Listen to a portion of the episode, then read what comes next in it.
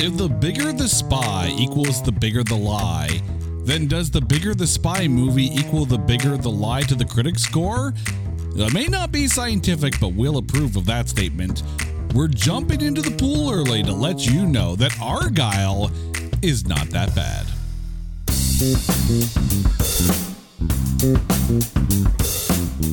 Welcome, welcome, one and all, to It's Not That Bad, the podcast that looks for A grades in B movies. Now, normally, we like to let a movie gestate. We like to let a movie sit in theaters, then get released to the home public before we jump on something. But my lovely wife, Carrie, who is here for the show, welcome. Hi. Hello. Hi. we decided to have a family movie night out to go see the movie Argylle. And then we realized that it qualifies, so it became a working trip at that point. So Okay, but to be fair, we did the same with Strays. we did do the same with Strays. That's why I say normally we like to let the movie sit and gestate for a while and accumulate a full, a full box office. But this time we got in early, and holy crap, were the critics way wrong on this. They're so mean. They are mean. They're meaner than Twitter. Oh, which is Don't you mean X? I mean whatever the hell it is. But but regardless of, regardless of, we are going to do our best. I make zero promises at all about this. We're going to do our best to not spoil this film. And there's going to be times as we're talking that I'm sure that we're going to be absolutely frustrated because we can't say certain things about certain aspects of the film, but we are going to do our absolute best to not spoil things. Now, if it was in the trailer, fair game. Absolutely fair game. And if it was if it's non-spoilery enough, we'll talk about it. But please, by all means, go see this film in the theater while you can, and then come back and listen to the show if you're committed to going to watch the movie. But if not, if it's not your cup of tea, and I get it, action comedies or spy thrillers, they're not necessarily everyone's cup of tea. Completely understand. So, welcome to the show. But if you're going to go watch it, go watch it first and then come talk to us. But we're going to try. We're going to try our best.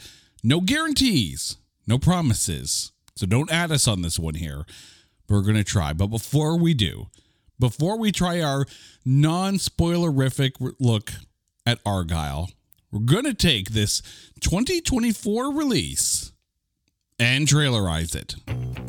Ellie Conway is a successful writer who has created a world beloved by her readers, sold millions of copies around the world, and is in demand for more tales of daring do from her fictional creation. What happens next is so unbelievable, so humanly inconceivable, that the film is completely and utterly unrealistic. And no, I'm not talking about all the spy stuff. The unbelievable thing is that the rights to the character weren't bought out by some streaming service to turn into a series. I mean, seriously, how had no one thrown so much money at Ellie by this point? Nothing good in literature remains safe from streaming. She gets caught up in a high stakes, high octane world of high danger, and the only one protecting her is a guy whose every fight move is an audition for the Saturday Night Fever Fight Club mashup that needs to happen. I mean, think about it. Mortal Kombat meets Just Bring It. It's an idea so brilliant, it'll get snatched up by some streaming service. Bryce Dallas Howard and Sam Rockwell star in Argylle. Rated PG for perfectly good. Do you know how hard it is to try to even think about purring when doing that really messed up voiceover? I can imagine. like, I'm looking at the words and I'm trying to visualize how it's doing it, and my body just said, Ain't no fucking way you're gonna do this. That would be like a deep growl purr thing. Like, yeah, no, and no. That would- that would literally be the cat from hell. And no, I'm not talking about God Cat from the Exploding Kittens TV series that's coming out on streaming, but bear with us on that one. This film, hell of a cast, massive cast. I mean, just listen to the names in this Bryce Dallas Howard, Sam Rockwell, Henry Cavill, Bryan Cranston, Dua Lipa, Ariana DeBose, John Cena, Catherine O'Hara, and Samuel L. M. F. Jackson. Seriously. And the cat. And And Elfie. and the cat, yes. The movie was written by Jason Fuchs, who had previously directed Wonder Woman and Ice Age Continental Drift, and directed by Matthew Vaughn, most famous for the Kingsman series. Now, I have to laugh because I kind of made fun of the idea that if Ellie Conway is so successful a writer, that why haven't her books been bought up by some streaming series? Well, guess what? Apple bought the distribution rights for this movie for a whopping $200 million. I rest my case. No one is safe from streaming. Which is good though, because the film had a budget of $200 million. So it basically made its money back. Anything now is like house money, which is nice. So does that mean that aside from the movie, they're going to be making a series? No, no, no. It just means that Apple bought the distribution rights for the film. So they basically gave Matthew Vaughn $200 million, said, cool, you make this film, but we get to distribute it. So Oh, okay. they basically like, here's $200 million. And Matthew Vaughn said, hey, great. I know how to spend $200 million. And this is what he came up with. So that's kind of cool. But the thing is, the box office isn't looking good early on. Now, as we are recording this on a Tuesday, the Tuesday after opening weekend, so we have a very limited sample size for our box office here because it's only been out one weekend by the time we record this. It, of course, debuted on the February 2nd weekend of 2024 with $18 million. 18 million. Now, I want to put this into perspective. The next highest grossing thing in the theater, I say thing because it's not, it's not a movie, is episodes one to three of season four of a show called The Chosen that raked in six million. So Argylle is still three times better grossing than the next thing in the theaters, but that's that's not a, a big box office take for a film like this. And it gets even worse when you want to put it into perspective. Okay. So 18 million, I would say for a non massive budget film, like for a non $200 million budget film, 18 million is a good take. When you have a $200 million budget, that's not good. But I want to point this out. Okay. There was another movie that debuted in theaters this past weekend. And again, I say that we're recording on the Tuesday after the weekend this came out. A movie called How to Have Sex. It debuted in only four theaters. Only four. Okay. Compared to Argylle's 3,605 theaters. How to Have Sex made $52,008. So if you want to take a look at a per theater average, per theater average, okay? Argylle made $4,993 per theater. How to Have Sex made $13,002 per theater. So almost two, actually more than two and a half times the per theater take on opening weekend over Argylle. How to have sex. I'm hoping it's not an instructional film. I was gonna say, like, I, I don't know if it's frightening that there's that many people that are intrigued by the concept of a how-to video. I, mean, it's not like it's the dummy's guide to having sex. Can't they just like watch, I don't know, old Pamela Anderson or Paris Hilton videos? Like there's well, something may- called maybe YouTube. maybe those videos for how to have sex, but I mean, you could just go and watch the mating habits of the earthbound human. Again, not an instructional video, But you do realize that mating habits of the earthbound human does actually qualify. So one day we may need to go down that road. Ah, yes. And right now, everyone listening is going, How do you go from Argylle to the mating habits of the earthbound human? Trust us, watch it, not an instructional film. We took a wrong turn at Albuquerque.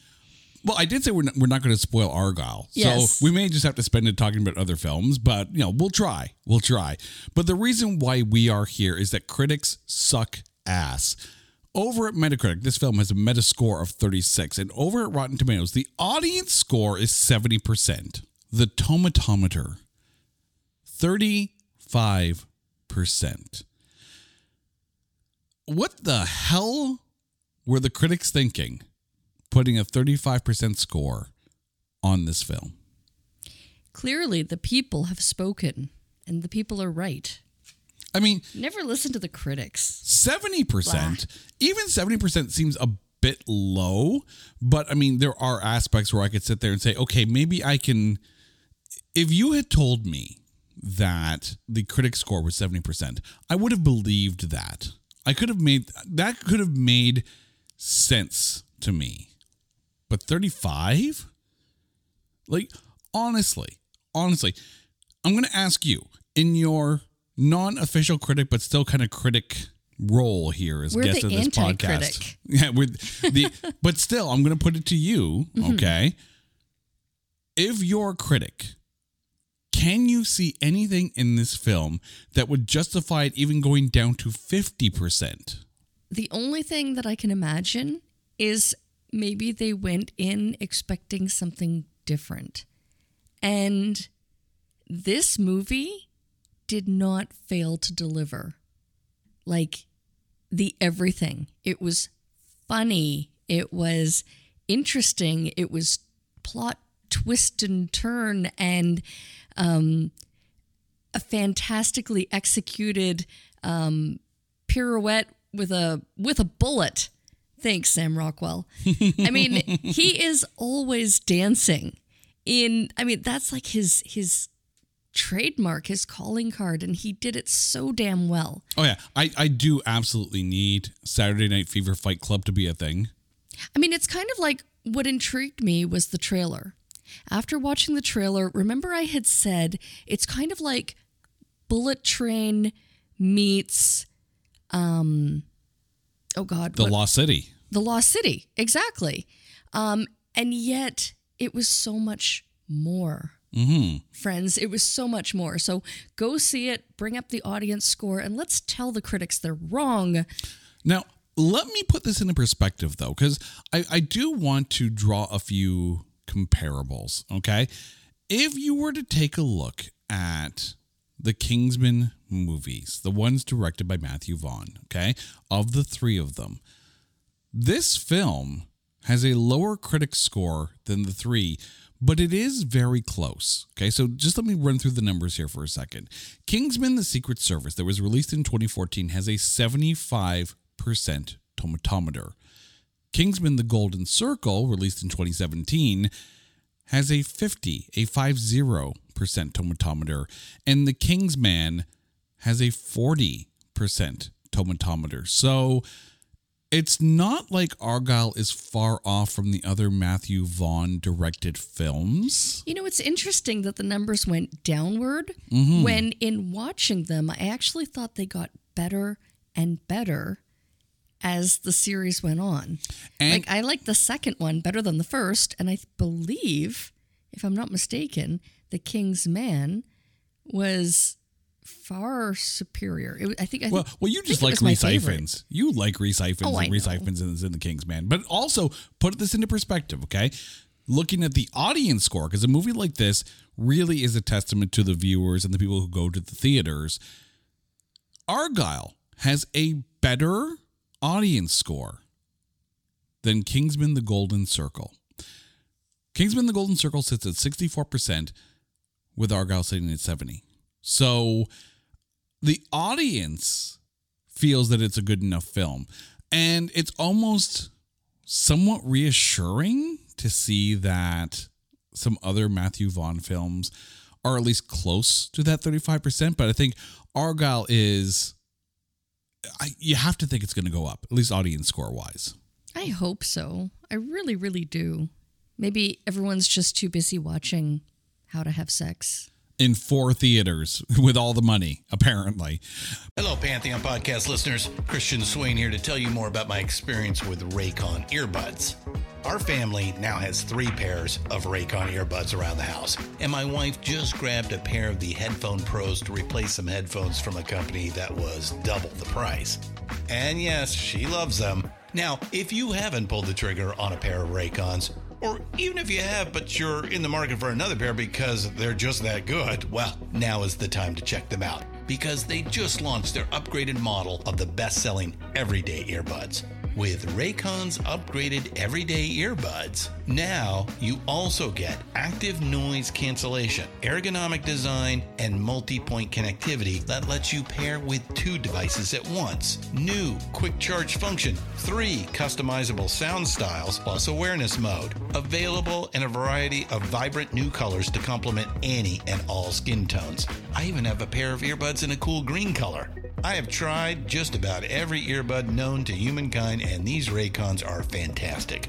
Seriously, if you've been wanting to check out Raycons, there truly is no better time. You're going to ask yourself why you didn't check them out sooner, and Raycon offers a 30 day happiness guarantee. So, what are you waiting for? Go to buyraycon.com slash Pantheon today to get 20% off your Raycon order, plus free shipping. That's right, you'll get 20% off and free shipping at buyraycon.com slash Pantheon. Buyraycon.com slash Pantheon. But let's get into this film, though, which is also not an instructional film. Okay. Um, and figure out where the critics went wrong. And we start with Bryce Dallas Howard, who plays Ellie. How is Ellie for you in this? Oh my God, she's adorable. I absolutely loved her from the first moment that she was in that um, like authors um, Q and A. I was like, oh, I'm I'm really going to enjoy this movie, and I can't say too much, but oh my gosh, like just I mean you you literally just want to be her best friend and like, you know, be the person on the other end of the phone that she's calling and just chatting and, and talking through her writer's block. Mm-hmm. Can I say that? Is that too much? No, I, I, No, I- that's fair. I, I think that's fair. I think that's fair. Um, one of the movies that this film is going to get compared to, like a lot, of course, is The Lost City because it's the idea of the writer getting tangled up in some kind of crazy adventure that parallels the work that she's been writing. The Lost City has a tomatometer of 79% and an audience score of 83%. I would argue that Argylle may actually have a better overall story than The Lost City.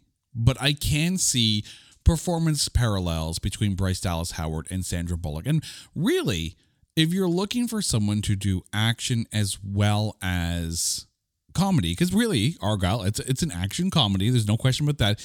We know Bryce Dallas Howard can do both. I'm actually going to disagree with you, and I am. You're going to disagree that she can't do both? I am no, no, no.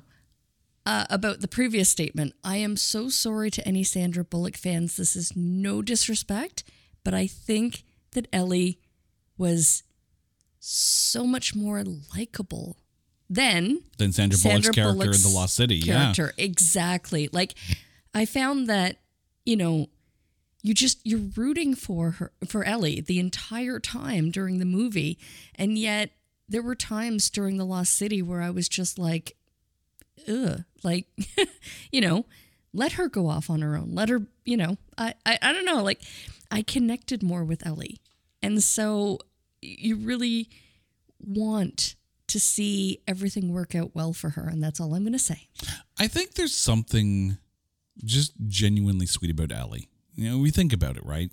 Here's a writer who, you know, basically when it comes to the love of her life, the love of her life has four legs and lots of fur and her own backpack, and his sorry, his own backpack, and that's Alfie the cat, which of course was all over the trailers. Like Ellie is, I'm going to use her own quote because when asked about creating the character of Ellie, Bryce Dallas Howard basically um, compared Ellie to Taylor Swift. In that, aside from the idea apparently of carrying a, a pet around in a backpack, she used the phrase unapologetically dorky about Taylor Swift. And that's kind of the personality that she brought to Ellie. And there is something just genuinely sweet about the idea of really unapologetically dorky. You know, Ellie is who Ellie is. She's comfortable with that, even though sometimes she has those moments of, well, maybe, but then she pulls herself back. Like, Ellie is very relatable, whereas Sandra Bullock's character in The Lost City, not as much. I, I think I agree with you on that one. And she's good too when it comes to the comedy and the action. I mean, you think about Jurassic World. Bryce Dallas Howard was phenomenal in that. But then if you take a look at her in the episode that she was in in Black Mirror, holy crap. The best Black Mirror episode of that season, go watch it. Like the depth to her acting is solid. And I will say too, phenomenal director as well. Okay, Bryce Dallas Howard is just stupidly talented. That there you go.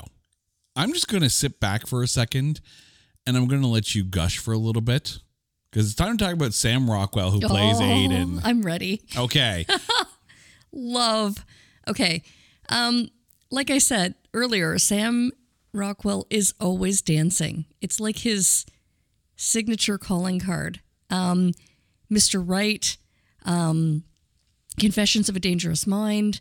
I'm even trying to think back to Matchstick Men. Was he, he dancing in that one? I don't know about Matchstick Men, but I can guarantee you there was absolutely zero dancing in in Galaxy Quest. But he did dance during Iron Man Two, of course, when he played Justin Hammer. Also, he had a bit of a dance number in Charlie's Angels, did he not? Oh yeah, Yeah. Oh yeah. yes, very much so. So, I mean, it really is, it's, again, it is just perfect. His choreographed fight scenes were literally like watching a ballet with bullets. Like, it, I mean, the entire train sequence, and I can say that because It's in, it's it's it's in the trailer. It's in the trailer. we're safe now. We're safe still. so much more to it. It really does feel like imagine a John Woo film, but played at regular speed. But the thing is, it was funny.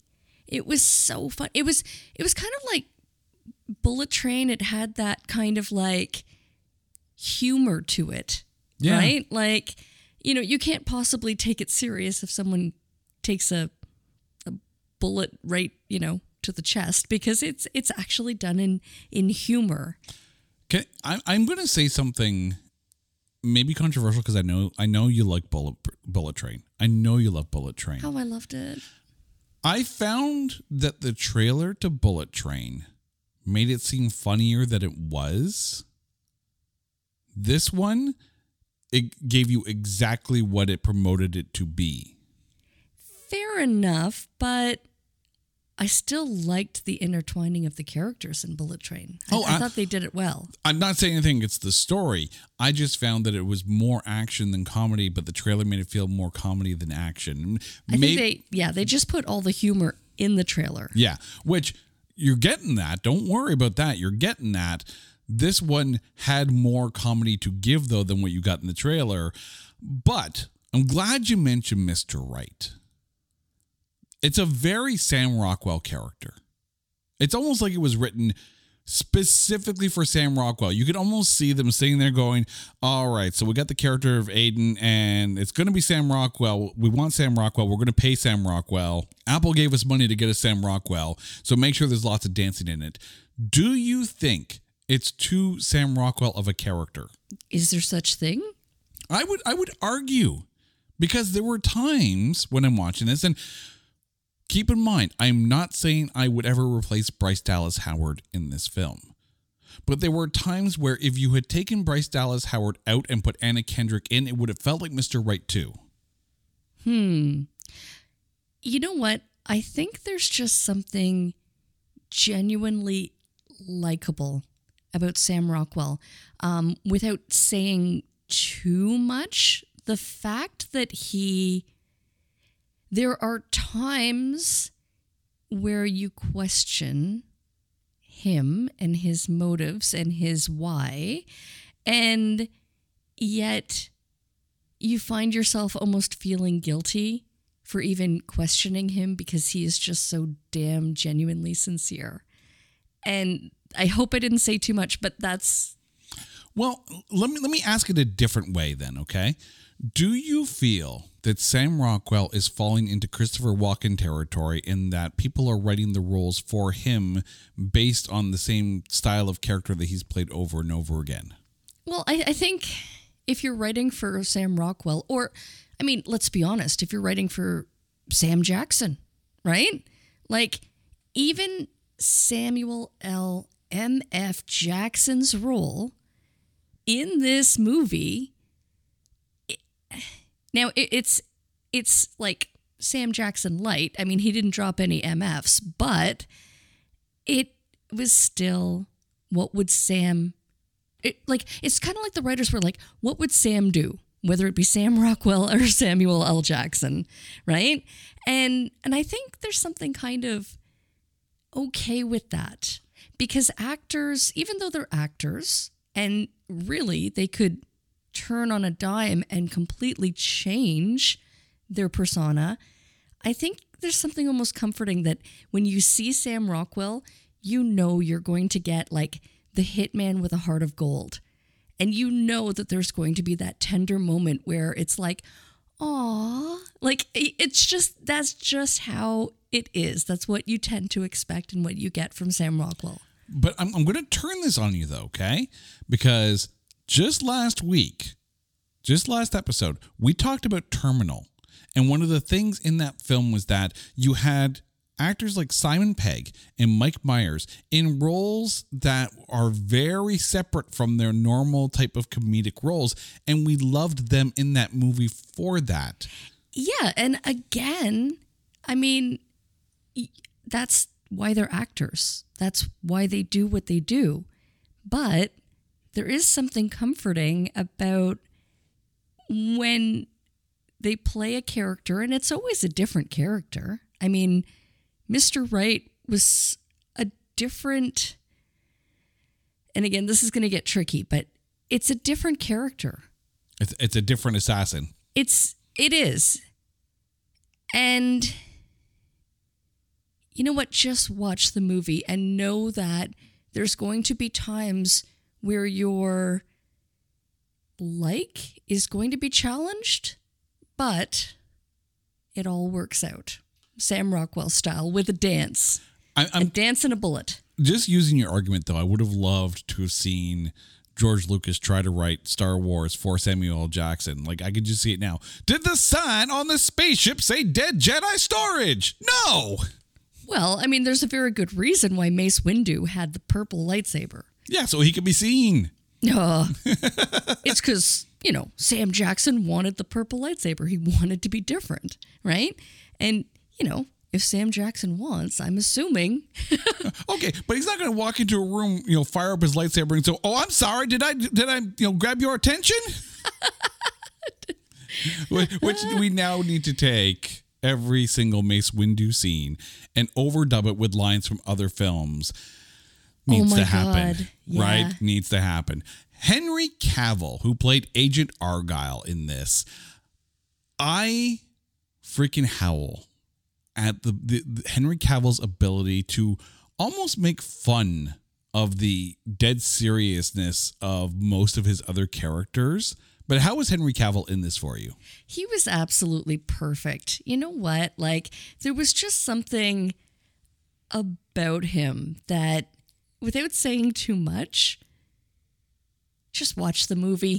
just watch the movie. We're just gonna sit here He- for, for a full hour and say, just watch the movie. I Watch know, the movie. There is so much that I want to say about his performance, about his scenes, but I'm afraid of saying too much. Okay. Well, first things first, we need to address the crime of this film. I wonder what atrocities he committed to the hairdressers to make them do that to his head. No, but th- that I think that was I think it was actually perfect. Oh, it's absolutely perfect, and I think it's even better that at no point did did Argylle ever make any comments or did anyone make any comments about his hair? It's basically like it's there. It it, it feels like that moment in austin powers where it's like don't look at the mole. Don't say mole molly molly molly molly. It's like all of a sudden don't don't look at the hair. Don't point at the hair. Hair. Okay, okay, but can we talk about the figurine? Like oh absolutely. Yeah, okay, so that's what I was fighting to to not mention is that um Agent Argylle was such a pivotal character that he was actually characterized as a figurine mm-hmm. which sat on Ellie's desk and and and again it, if you picture like someone being the face of a novelization.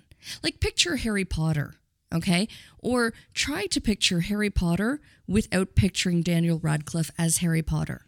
Well hbo is Right? gonna make you try So if you're reading the book, if you're reading any novel series, right? You read the books and you get in your mind a picture of how the character should look.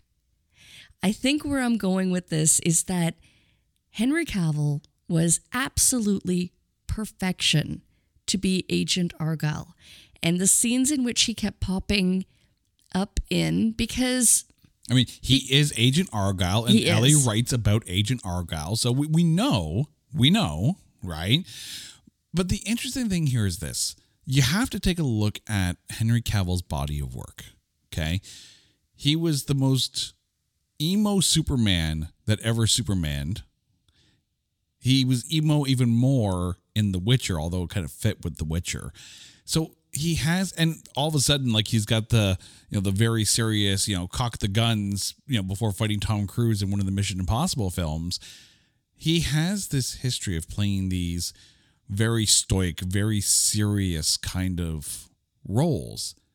So Argylle almost seems like it's almost poking fun at the absurdity of Henry Cavill being so serious. I'm sure he had a blast with that. But that's the thing. He was probably like, "Oh, finally, thank God I get to be silly to It's- be serious." it's almost like that ability for Ryan Reynolds to, after having to play Deadpool in a way that offended the entire world in X Men Origins Wolverine, and then getting to play the proper version of Deadpool in his own Deadpool film. Like it's almost like being able to say, okay, now we got it. And then to kill off his his former self in Deadpool 2 in- the post credit scenes like yes, yes and yes. Here, yes, Henry Cavill is literally almost soaking in the enjoyment of this role because he is he's picture perfect for it. Absolutely. Speaking of Henry Cavill, we have to talk about his sidekick, Mr. John Cena. You know what? I can't help but laugh and smile when I see John Cena come on screen. Like like it's I mean in in whatever movie, he is just so damn likable, whether it's The Peacemaker or um even I absolutely love um Playing with fire. playing with fire. Like, because he starts out this like big, tough, muscly guy who's super serious, but he's really funny.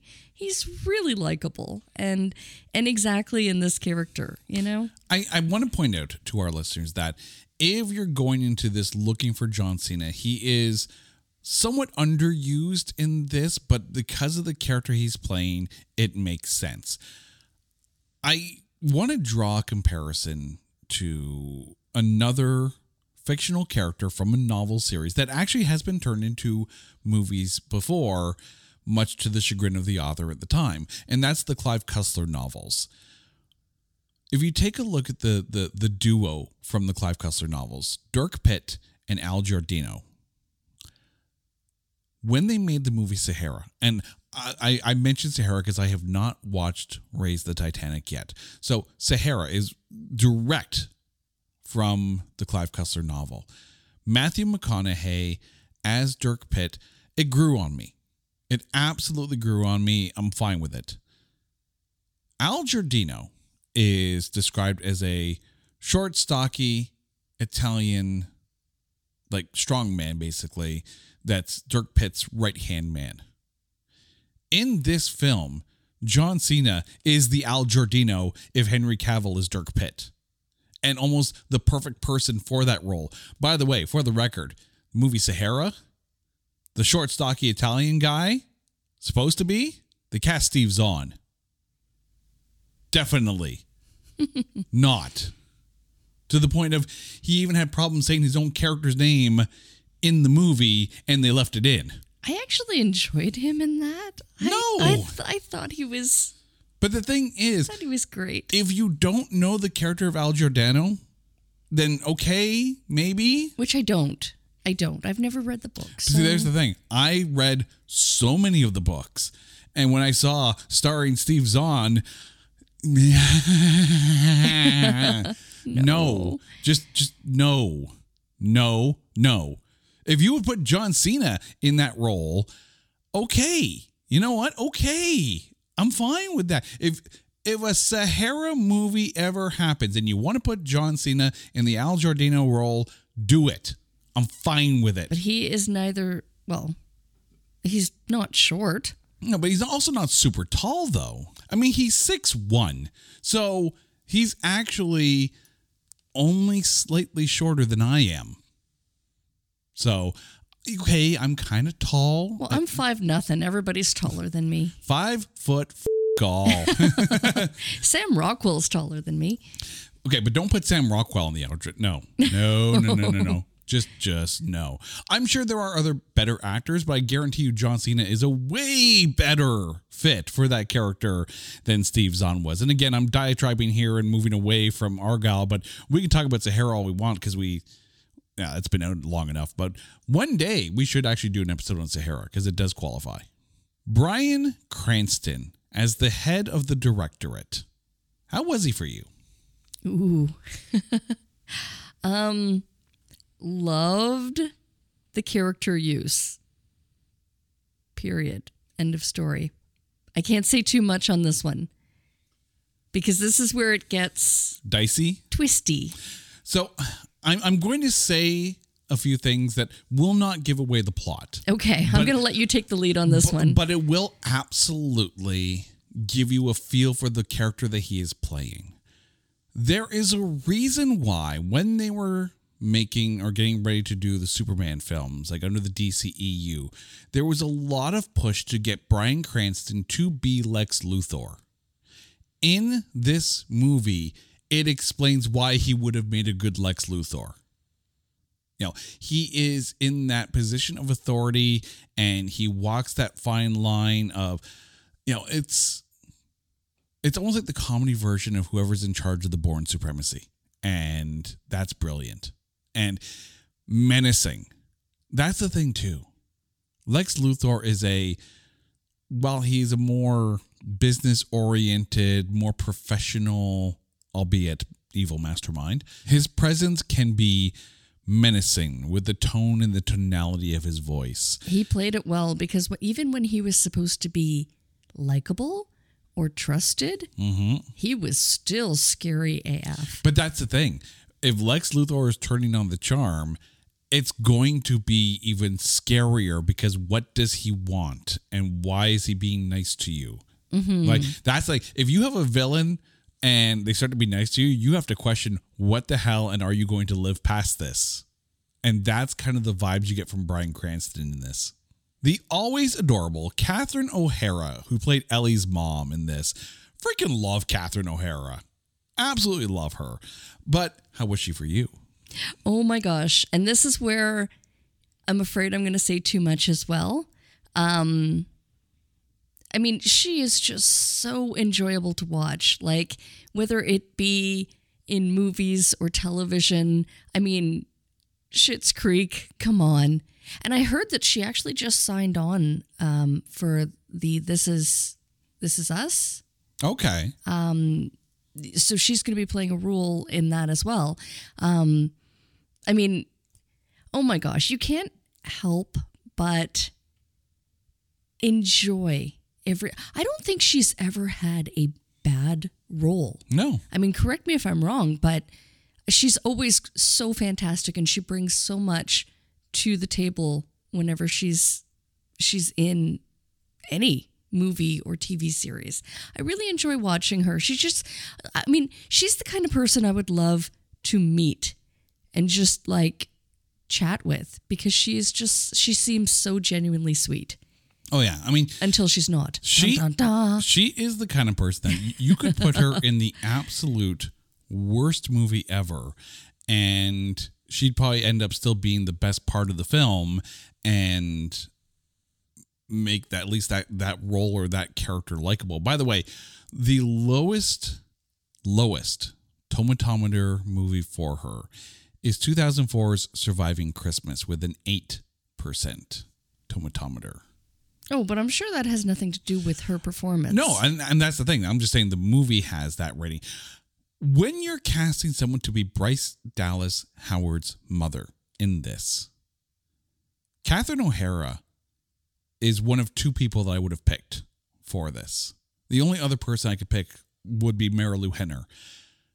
Catherine O'Hara, I think, is better for this movie to play her mother because, you know, as you mentioned, Ellie is bubbly and likable, even with all her quirks and her faults and her quote unquote, you know, uh, unashamed dorkiness, right? Catherine O'Hara fits that mold. She makes sense as Bryce Dallas Howard's mother. It's pitch perfect casting.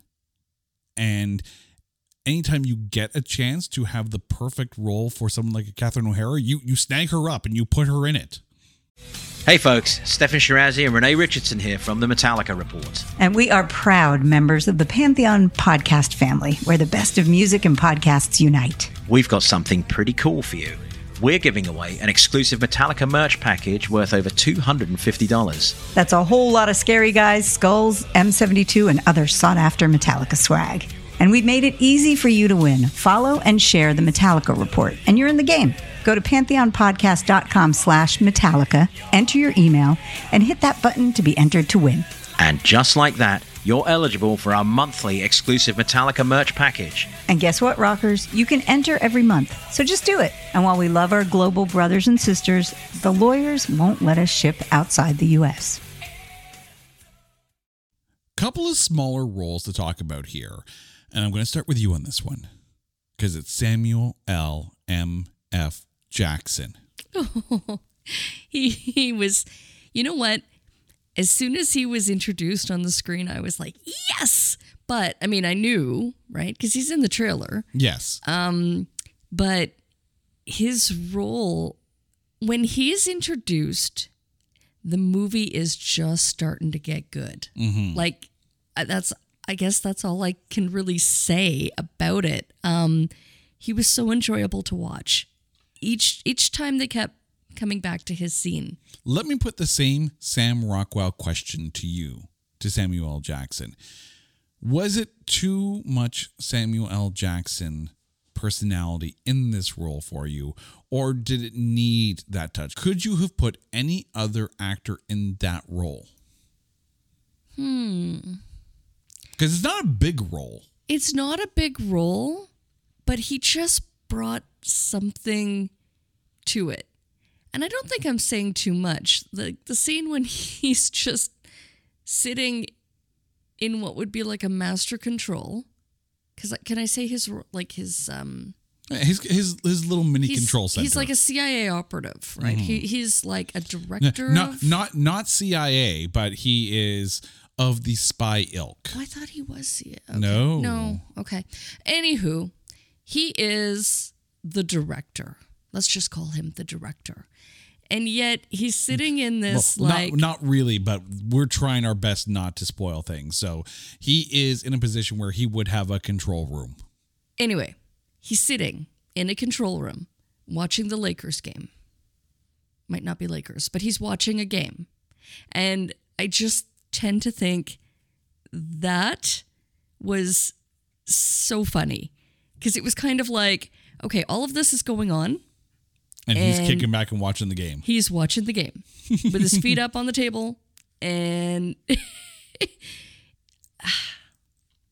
Yeah, it, I can't say anymore. the thing is, I think could you have put anyone else in that role? Yeah, you probably could have. No. but no, no. Hear hear me out. Okay. But if you're going to put someone in that role for the tonality of this film, and it's at this point where you almost need a little bit of a a, a levity breath. Because a lot of things by the time Samuel Jackson ha- appears in this film, there have been a few things that have happened in this film, and that's all I'm going to say about that. But having him and his presence and the way his character's personality is is a bit of a, a breather a, a chance for you to catch your breath and get ready for the next series of shocks that's going to happen. So, could you have taken this character and, and, and simplified the character? Yes, you could have, but I think Samuel L. Jackson's personality gives the momentary breath that the viewer needs so they can catch up. I was just going to say, I think it's absolutely perfect that he shares the name with the cat. Mm, absolutely. And That's all we're going to say about that. and that's all. no, but it's a nice little nod It is. to his Nick Fury role because he doesn't get along very well with cats. So a little bit, yeah. Okay, well, that's not a cat. so that's reaching. Goose is a flerken. Okay. oh yeah, Mother flerken. it's like, oh, what is wrong with that cat? Okay, one last small role to bring up is Dua Lipa. She, of course, of the spy with the dance moves and, you know, catches Henry Cavill in her trap kind of thing.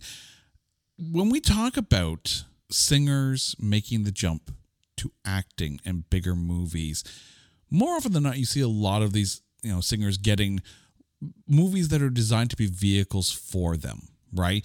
Instant starring role and everything else happens around them in order to be able to make the star, or at least the singer, a movie star as well. You know, you think Britney Spears and Crossroads, you think Madonna and movies like Desperately Seeking Susan and Who's That Girl, you know, Dua Lipa being in a role this, for lack of a better term, small and also being in the Barbie movie as well last year as part of an ensemble cast. I think it's smart for her and for her career, if she's going to be moving into acting, to take these smaller ensemble roles that means the focus doesn't have to be entirely on her and she can just be comfortable in the role and not be the not have to carry the weight of the film on her but her presence in this film, how was Dua Lipa for you? I mean, it was it was good to see her in the role. Mm-hmm. Um, I think uh, because I can say it because it was in the it was in the Oh, she was in the, The trailer. trailer. There was zero question she was in the trailer. Um, I mean, it was it was lovely. It Yeah. was um, what can I say? But it was really just a dance scene. I mean, I mean, it was good action scene, and it helped. I think her presence in this helped to set up the tonality of Argylle and his world very well.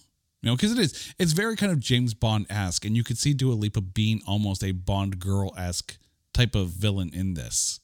But since we've now talked about really a massive cast, an absolutely massive cast, and they're all on the poster. They are. And by the way, we're not talking about Ariana DeBose because we're really trying not to say things. But she wa- she was great. She Yeah. was good. That's all you need to know. But we can't say things. Knowing everyone that was in this movie and having them on the poster, you have already these high expectations for a film. Do you think it would have served the movie better if you had taken some of the people off the poster and out of the trailer and let those reveals be a bit more surprising? I almost kind of wonder because you almost need to drop that spoiler because of the way the movie is. There are many, many, many twists and turns. And I think the trailer at least gives you that little bit of insight that you need going into it. Well, okay. Well, let, let me ask you this then, okay? Dua Lipa, okay, maybe you put her in the trailer because you want to make sure that people show up. I mean, and you could really just show her dance in that scene, you know, and you put like critic comments around her about the movie, and that's fine, and it doesn't spoil anything. You could have removed Samuel Jackson from the poster and from the trailer. So when he appears, it's the all of a sudden this big it's him kind of moment. Like his presence in the trailer didn't need to be there. Same thing with John Cena. Right? You could have not put John Cena on the poster at all or in the trailer at all and let that be a fun reveal. I agree with that. But I don't know if taking uh, Sam Jackson out of the trailer, I don't know. Like, again, you, as an audience, or more so as as a filmmaker, an editor of those trailers, you want people to buy tickets based on who's Oh, in it. absolutely, so you, yes. You want you want at least that glimpse. But the thing is, though, we already know who is in, right? Bryce Dallas Howard is a big enough star. Sam Rockwell's a big enough star. You know, you want to put Bryan Cranston on there? Sure, absolutely, yes, no problem there. Henry Cavill, you need to put you need to put him there, Yeah. right? That's freaking Superman. You got to put him there, right? There are and Catherine O'Hara, put her on there as well. That's totally fine. But some of these smaller roles could have been really cool surprise moments. We don't get surprise moments that that often in the movies anymore. I think even Catherine O'Hara, you could have possibly left her out, and then it would have been the, oh, this is going to be great because she's in it. You Actually, know? you probably could have left Bryan Cranston out, Mm-hmm. but put, but put Catherine O'Hara in because Catherine O'Hara at least solidifies um, Ellie's writing woes in her writer's block. I mean, that makes sense, right?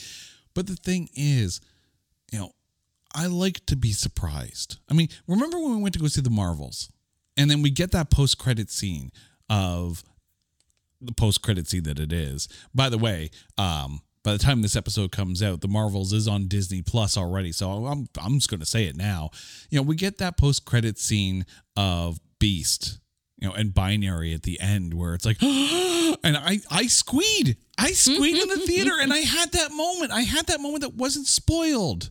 You know, unlike Doctor Strange in the Multiverse of Madness, where we had our you know our our Peggy Carter and and you know, and our other Captain Marvel like don't spoil don't spoil. Okay, but keeping in the theme of spoilers, if you see this in theaters, stick around yes stick around. post-credit scene. yes definitely stick around for the post credit scene. I just wish I just wish that we got uh, uh, a, a- surprise me a little trailer people and the thing is it's has nothing to do with Matthew Vaughn. He's not the normally the directors aren't the ones who are cutting the trailers, mm-hmm. right? The studio does that. I get that. The other thing I want to point out is this. We have to talk about the box office. At 18 million dollars for a 200 million dollar budget film. People are already saying that this is a flop. And if you're just taking a look at a box office perspective, then yes, by most traditional historical metrics of how we look at movies, it's a flop. The problem is the economics of movie going have changed. You think about it. Prices are high for everything. You know, and it costs a lot to go to the theaters. You know, I, I think we can all agree with that one. It costs, a, lot, especially if you're like you got kids. You know, you're a family of three, four, five. Go to the movie theaters. That, that- that's like a hundred bucks you're dropping. That's if you don't want candy. Eh, well, exactly. You tell you tell the kids they can't have popcorn. Yeah. Ooh.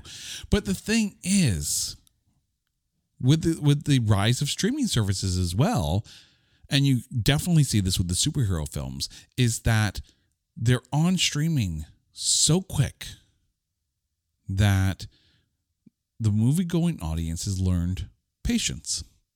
They're already paying for the service. You know, and if you think about it, the cost of one of these streaming services is the cost of one ticket.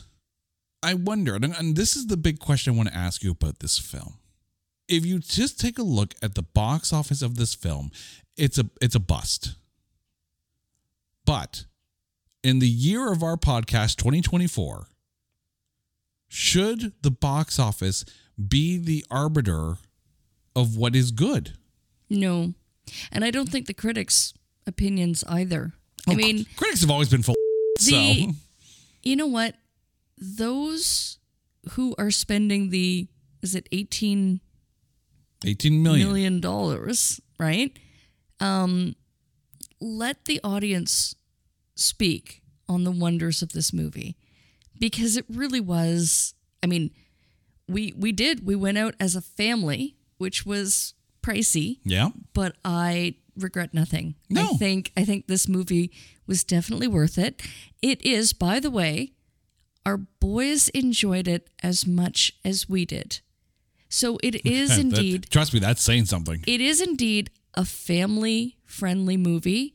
There's points of laughter for everybody. Yeah, and it's it's PG, right? So if you're fine with your kids hearing a little bit of swearing, okay, right? But it's not bloody, it's not gory. And it's not overly. no, oh god, no. And and the action is is tempered with a lot of humor as well. So it's actually a lot of fun. Well, that's the thing is the main fight scenes are all done with such humor and they're done like With so, with a whole lot of color too. so beautifully choreographed, you know, like um again, it's it's the humor in the fight scenes. It's exactly what, you know, a, a, a trip to the movie theater with the family um, it's everything you could have hoped for. Yeah.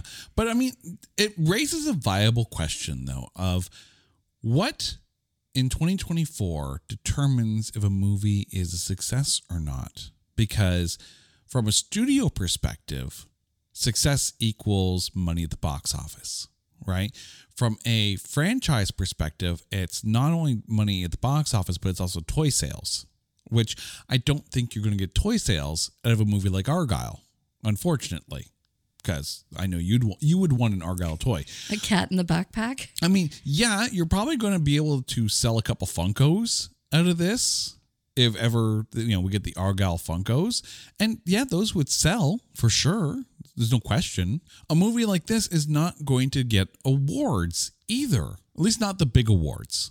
You know, maybe an MTV VMA, possibly. Maybe a Kids' Choice Award, maybe a People's Choice Award, but not necessarily. Like, it's not an Oscar worthy film. No, it's not.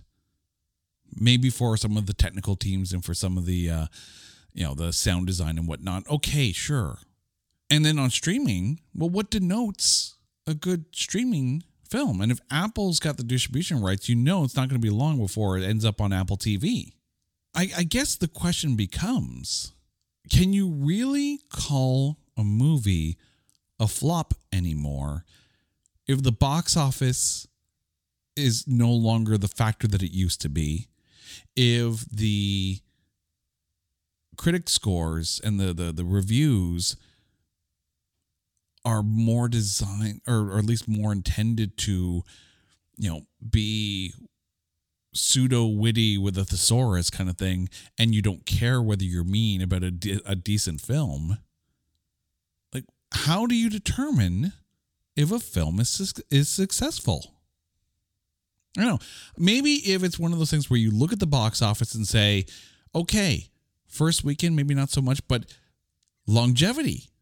Longevity is a possibility. You know, you take a look at some films that are actually still in the theaters. It's like, wow, it's still bringing in some coins. So it has some rewatchability factor. And I think you're going to start to see some studios hold back on releasing movies to streaming. The other thing too is physical media.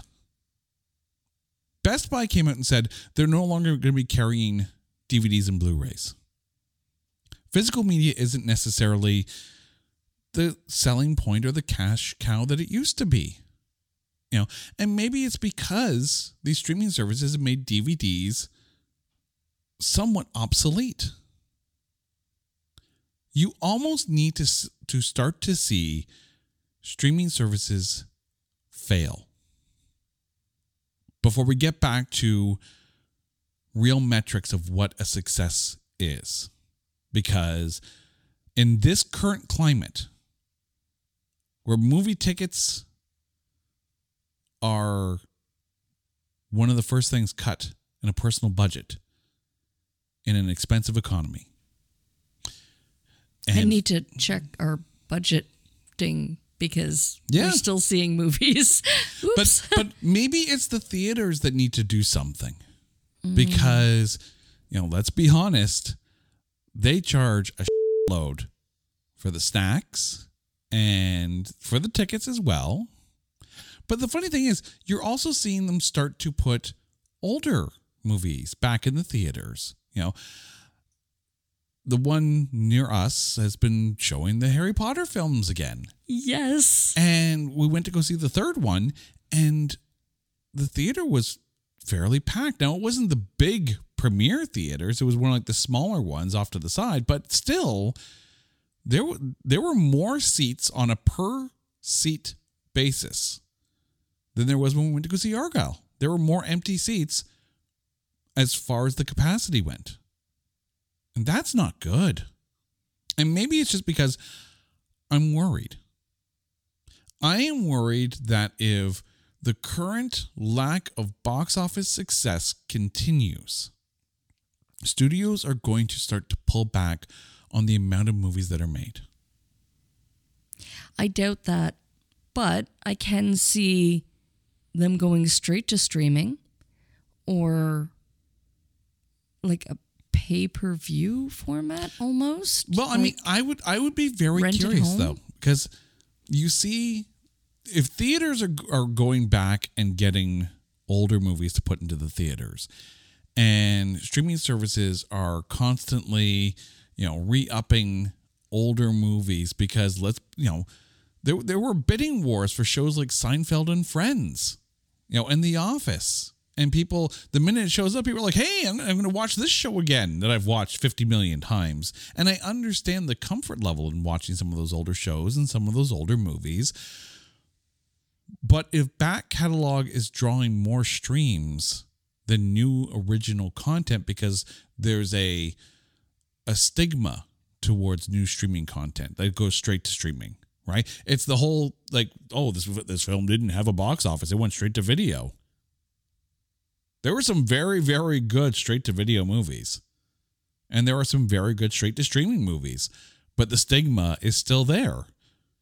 But if older movies are getting the dollars and the streams, then what's the point? I guess what I'm trying to say is go see the damn films in the theater. If you love movies, go experience it in the theater before you can't. That's my diatribe for the day. But now it's come time. So we got through. We survived, I think. I, I, I think we did a good job of not spoiling. I think I did. think so.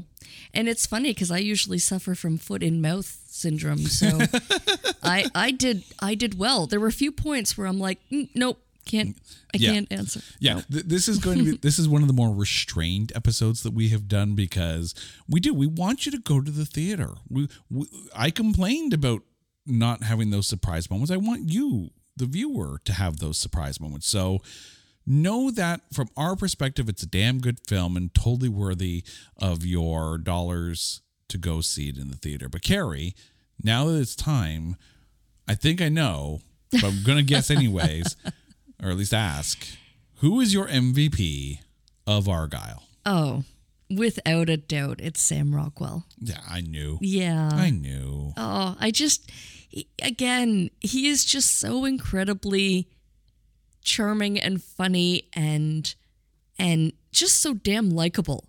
Even when you think you might not like him, he's so likable. Oh, so you like him. You know you like you him. you must like him. Not my MVP. No? No. The cat. No. No. I, I did have both Sam Rockwell and Bryce Dallas Howard in my honorable mentions because she was great in this. She was She absolutely great. was. No, my MVP is Henry Cavill Really? because the comedy doesn't exist in the Argylle character if he doesn't play it so straight and so serious, but yet still so deadpan comedy. Like it's it's smart comedy from him. Do you think he was underutilized? Do you think they could have No. No, I I, used more? I think they used him exactly the amount that they needed to use him for fear of taking away from Ellie's story. Like it's Ellie's story. Argylle's just the fictional creation of Ellie. And that that's not taken away. That's that's all in the trailer. It's all in the trailer. But because Henry Cavill's moments on camera are so in fictional character. And the fact that the character is such a play on or at least it feels like a play on some of his past roles like if it was any other action star probably not so much but i think because it's henry cavill and because he's almost playing it with a wink and a nod it makes it even funnier and that works for this film. Carrie thank you so much. Not just for you know coming to the movies with me you know because that's always fun. I love our movie date nights but for also turning it into a work trip you cannot claim this though. Boo. No, you cannot submit an expense report for this because no. I'd like to speak to the supervisor, please. Okay, I'm here. I disagree.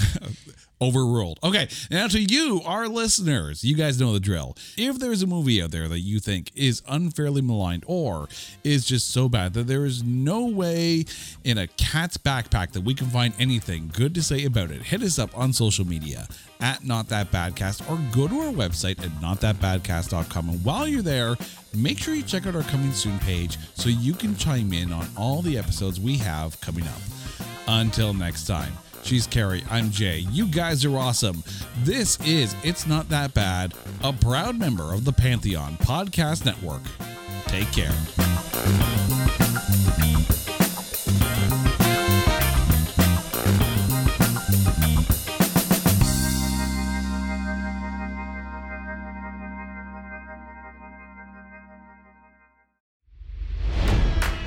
It's NFL draft season, and that means it's time to start thinking about fantasy football. FantasyPoints.com features industry leading experts and prognosticators using proprietary hand charted data to help you score more fantasy points. FantasyPoints.com is the place to go for whatever kind of fantasy football you play. Whether you play fantasy football, daily fantasy sports, or do a little bit of everything, Fantasy Points has the meticulously researched content to guide you to victory. And why wait for the fall? Fantasy Points also covers the new spring football league, the UFL. Join the guru, John Hansen, Scott Barrett, Joe Dolan, and other massive names in the fantasy football universe with an exclusive offer. Use code Pantheon for 15% off any fantasy points package, including the all in package, with access to every article, tool, and data nugget that Fantasy Points has to offer. That's fantasypoints.com and code Pantheon for 15% off at Fantasy Points. Fantasypoints.com, code Pantheon. Score more fantasy points.